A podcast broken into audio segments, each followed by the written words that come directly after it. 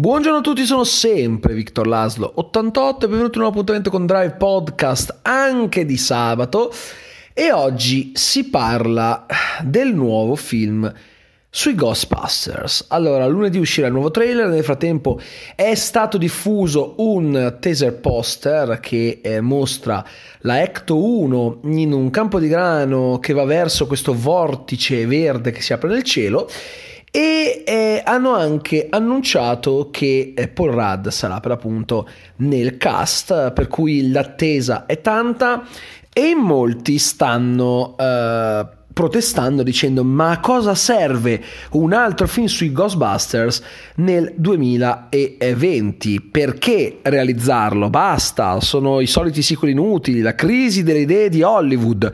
No, no, questa volta non mi trovate d'accordo perché questo film ha ben poco a che vedere con la crisi di idee di Hollywood. Ivan Reitman aveva intenzione di farlo già da parecchio tempo, almeno un 25 anni, ma se Dan Aykroyd, ad esempio, era eh, convinto insieme a Harold Remis, non lo era, per dirne uno, Bill Murray, che non riteneva sensato un terzo capitolo della saga. Anni fa eh, lui rispose eh, alla domanda se volesse eh, realizzare, se volesse partecipare a un sequel di Ghostbusters, eh, rispose con una frase che è abbastanza rattristante, ovvero ma chi possono interessare quattro vecchi che giocano ad acchiappare i fantasmi? La risposta eh, di milioni di persone sarebbe io, io sono interessato. Il videogioco per anni è stato um, il prodotto eh, con cui i fan si sono dovuti accontentare per vedere un terzo capitolo della saga, perché di fatto quello era sceneggiato per appunto, se non sbaglio, proprio da Aykroyd e Remis, eh, che avevano dato anche le voci eh, ai personaggi quando eh, comparivano. Insomma, diciamo eh, che eh, effettivamente Murray ha bloccato un po' eh, quella che era eh, la possibilità di realizzare un nuovo film sui Ghostbusters, poi è arrivato qualche anno fa eh, Paul Feig con il suo Ghostbusters al femminile, un progetto veramente insensato, quello sì, che è stato boicottato dai fan, molti non sono andati a vederlo e in generale il film ha incassato quel tanto che bastava per eh, coprire giusto i costi. Allora in Sony si sono resi conto che eh, quell'idea non aveva senso e ecco che riprendono l'idea di realizzare un terzo capitolo con i protagonisti originali che però probabilmente passeranno il testimone a dei nuovi Ghostbusters e il film è diretto da Jason Reitman. Jason Reitman, figlio di Ivan Reitman che era sul set eh, quando il padre eh, stava girando per l'appunto eh, gli altri due film e quindi c'è da fidarsi perché comunque stiamo parlando eh, di una persona che ama il brand eh, più di ogni altra cosa, figlio dell'uomo che di fatto lo ha creato, lui stesso spettatore non solo al cinema della creazione di questo, eh, di questa, di questo franchise cult, quindi chi meglio di lui avrebbe potuto dirigerlo? Qualcuno potrebbe dire, beh, Ivan Reitman, sì, ok, grazie a cazzo, ma eh, ci sta che lo diriga il figlio e in Italia almeno il titolo non sarà Ghostbusters Afterlife ma Ghostbusters Legacy. Ora, per quanto Ghostbusters Afterlife sia un titolo anche simbolico perché richiama l'aldilà, eh, richiama anche il fatto che sia passato tanto tempo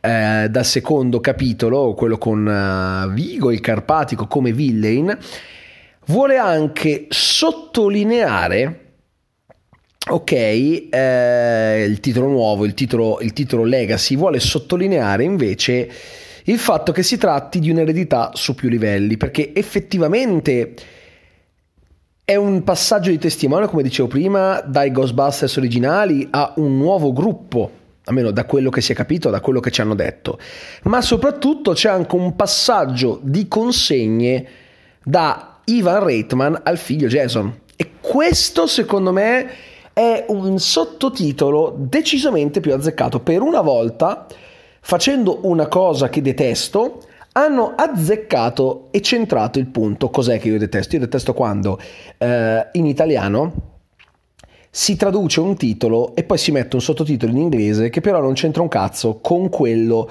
eh, del titolo originale. Ad esempio, eh, Hustlers è diventato Le ragazze di Wall Street sottotitolo Business is Business. Perché? Che cazzo significa? Cosa, cosa vuol dire? E quindi, insomma, questo è. Però lo hanno fatto con una certa consapevolezza, senza alcun ombra di dubbio. Io sono sinceramente colpito, ma tanto colpito eh, da, da, da, da, questo fattore, da questo, da questo voler rimarcare l'idea di eredità perché comunque io sono fiducioso per quanto riguarda questo film, in tanti noto che eh, stanno dicendo di non essere particolarmente eh, fiduciosi, di non capire dove vogliono andare a parare, perché realizzare un nuovo Ghostbusters, perché è il sogno che avevano alcuni eh, degli attori, eh, dei produttori da decenni praticamente, da tantissimo tempo. Un terzo film sui Ghostbusters volevano realizzarlo un sacco di, di, anni e quindi non si tratta del solito uh, modo per sfruttare l'effetto nostalgia. Diciamo che uniscono l'utile al direttevole. Potevano uh, farlo adesso, dopo anni? Sì. È il momento giusto visto che l'effetto nostalgia porta uh, di fatto le persone al cinema? Sì. E allora sfruttano l'effetto nostalgia per portare in sala qualcosa che però di fatto avrebbero voluto portare molto tempo fa, un po' come è stato per Zombieland. Zombieland non è un sequel buttato a caso, Zombieland 2, perché non avevano più idee, lo volevano realizzare da un sacco di anni, ma la produzione non si era mai data una mossa. Poi c'erano un sacco di impegni per gli attori, uh, Woody Harrelson aveva un sacco di cose da fare, Jesse Eisenberg, Emma Stone che nel frattempo ha vinto un Oscar e ha partecipato anche perché lei sa perfettamente che se ha vinto un Oscar lo deve anche a Zombieland che le ha permesso di proseguire la carriera rendendola parecchio famosa presso il grandissimo pubblico. Quindi anche in questo caso non si trattava di un'idea campata per aria che hanno voluto realizzare a caso solo per staccare qualche biglietto in più eh, sfruttando un eventuale effetto nostalgia. In fondo eh, dal primo al secondo film erano passati dieci anni, che non sono pochi ma non sono neanche tantissimi, perché se pensiamo al secondo Ghostbusters che è dei primi anni 90 eh, e che siamo nel 2020, quando saremo nel 2020, quando il film uscirà, diciamo che eh, sono decisamente passati molti più anni. Poi molti sostengono che un altro film sui Ghostbusters non ha senso perché di fatto l'unico film sui Ghostbusters che abbia mai avuto un senso era il primo e anche qui mi permetto di dissentire. Forse eh, la percezione che hanno alcuni è che il secondo film sia detestato, beh non è esattamente così. È ovvio che tanti lo considerino mh, mm, diciamo inferiore al primo io eh, vidi per primo il secondo quando ero molto piccolo, poi recuperai, recuperai il primo eh, qualche giorno dopo perché li diedero in televisione, tra l'altro non so perché, prima il secondo poi il primo, forse perché essendo il secondo più recente lo volevano dare in prima tv, ma allora in quel caso mandami prima il primo Ghostbusters, ma no. Quindi eh, quando ero piccolo il mio primo approccio con i Ghostbusters fu uh, il secondo visto in televisione e eh, io da bambino lo trovai veramente simpatico.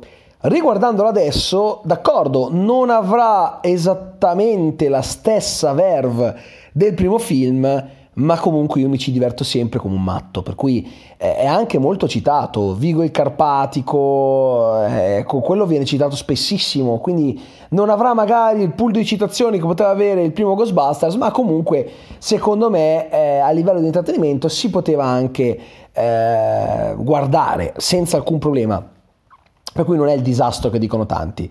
Un terzo film potrebbe essere granché interessante, vedremo, vedremo, io sono però eff- estremamente curioso. E spostiamoci verso le dichiarazioni di George Miller. George Miller, regista di, eh, dei vari Mad Max, che all'età di 74 anni, poche ore fa in un'intervista, ha dichiarato che sta preparando il nuovo film su Mad Max, che non ha finito di dire quello che aveva da dire sulla saga, e a me questo fa piacere, speriamo che lo diriga con la potenza con cui aveva diretto il Fury Road e saremo a cavallo, non è ancora sicuro che la produzione abbia sbloccato tutto quanto, ma lui si, ehm, si sente fiducioso a riguardo, anche perché c'erano stati dei problemi di diritti non meglio specificati che avevano bloccato la produzione dell'eventuale quinto film chiamato nell'idea del regista Mad Max Wasteland. Sta uh, da capire se eh, ancora il progetto sia quello di Wasteland oppure no. Sta di fatto che eh, Miller è stato molto chiaro, lui non vede l'ora di buttarsi in questa nuova avventura e poi gli hanno fatto l'immancabile domanda che viene posta dai giornalisti a tutti i eh, registi eh, che vengono intervistati, ovvero cosa ne pensa dei film del Marvel Cinematic Universe e delle dichiarazioni dei suoi colleghi. E allora George Miller pacatamente dice: Secondo me l'errore principale è proprio il cercare di targetizzare, di etichettare tutto, dividere tra cinema vero e cinema che non è cinema alla fine sono, mosa- sono tutte tessere di un unico mosaico. Un film è un film, questa è la sintesi. Non, non è che si può. Non è che se, se il, il marketing di un film è fatto molto bene, allora bisogna svalutare quel film. È quello che ho sempre detto anche io. Um, tornando per un attimo sulla questione eh, de- delle dichiarazioni di alcuni registi degli ultimi tempi, tra cui anche Josh Trank, eh, che ha speso eh, parole poco lusinghiere nei confronti dei film Martian Universe, lui che ha diretto sì Chronicle, bello quanto volete, ma anche Fantastic Four. E prima che qualcuno possa dire ma Fantastic Four è stato demolito dalla produzione, non è vero. La produzione lo ha smontato e rimontato perché faceva schifo la versione originale originale. Figuriamoci come, come dovesse essere se, quel, se quello originale faceva più pena di quella poi eh, che è andata nelle sale, perché vorrei ricordare che per, per, secondo la testimonianza di alcuni attori sul set, Josh Trank, ben prima che la produzione rimaneggiasse quello che aveva ehm, girato, eh, obbligava gli attori a sbattere le palpebre quando lo diceva lui. Ok? Quindi molti dicono, eh però ha fatto anche Chronicle, ho capito, va bene, ha fatto Chronicle, ma l'unico cinecomic vero che ha fatto è una merda clamorosa, per cui eh, va bene, puoi esprimere la tua opinione, certo, ovvio, è un tuo diritto, però non lamentarti se poi la gente dice sta parlando questo, cioè perché veramente è il bue che dà del cornuto all'asino, ok? Quindi, dicevo, um, tutti vertevano su questa questione del fatto, quello che aveva detto Scorsese all'inizio poi si è spiegato meglio, del fatto che, eh i film Marvel non sono vero cinema, sono parchi a tema, poi arriva Josh Miller che dice no, un film è un film, poi ovvio devi contestualizzarlo, è logico che un Avengers Endgame non valga un'unghia di un Midsommar o di un Parasite o di, o di un The Irishman, per parlare di altri film straordinari usciti in quest'ultimo anno, ma lo, lo, ne sono consapevole anch'io, ma nessuno penso l'abbia mai messo in dubbio. Nessuno. Alla fine si parla sempre di eh, film, è comunque cinema, solo che è un tipo di cinema che ha un altro obiettivo, quello rappresentato dai film del Marvel Cinematic Universe. È cinema di puro intrattenimento. Un The Irishman non è realizzato per il puro intrattenimento così come non lo sono Midsommar e Parasite ma penso sia abbastanza chiaro hanno un obiettivo più elevato. Hanno l'obiettivo di risvegliare qualcosa in chi guarda, ma non è che ci sia qualcosa di male se un film decide di non fare questo, ma di voler semplicemente intrattenere lo spettatore. Per cui, perché un film realizzato in quell'ottica come, non so, un Avengers Endgame, un Captain Marvel, un Guardiani della Galassia, un Black Panther, dovrebbe eh, essere... Non, dovrebbe essere considerato non, non cinema vero, ma perché? Non è giusto. Cioè, capito? E io non sono tra quelli che hanno apprezzato particolarmente alcuni dei film che ho citato, Captain Marvel e Black Panther, ma sono dei filmetti normalissimi. Black Panther, ad esempio, per me ha avuto un successo ingiustificato e non poi così meritato. Però da lì a dire non è cinema, perché non è cinema? Mi pare che abbia delle inquadrature, ci sia stato un impegno registico, che comunque alla fine non sia un film orrendo Sicuramente è stato valutato più di quello che, che è, per l'amor del cielo, però da lì a dire che non sia vero cinema, eh, magari può non piacere, quello senza ombra di dubbio, ma un conto è che una cosa non ti piace, un conto è che tu pretenda di dire che quello non è cinema. Eh no, è cinema, è cinema, che c'entra? poi ha un altro obiettivo, e quello senza ombra di dubbio. Quindi sono rimasto piacevolmente sorpreso, anche se non è che mi aspettassi di meno, eh, dalla lucidità di George Miller. E dico questo perché eh, non mi aspettavo di meno perché, perché eh, di fatto George Miller all'età di 70 anni ha realizzato un film come Mad Max Fury Road che era semplicemente straordinario. Un capolavoro adesso penso si possa dire dopo 4 anni che eh, è uscito nelle sale che si tratta di un capolavoro in generale ma anche di genere un action così non si vedeva da un sacco di tempo e onestamente così potente di così potenti dalla sua uscita non ne ho visti altri. Ce ne sono stati di film action che mi sono piaciuti, vari Mission Impossible e quant'altro, ma non a livello di...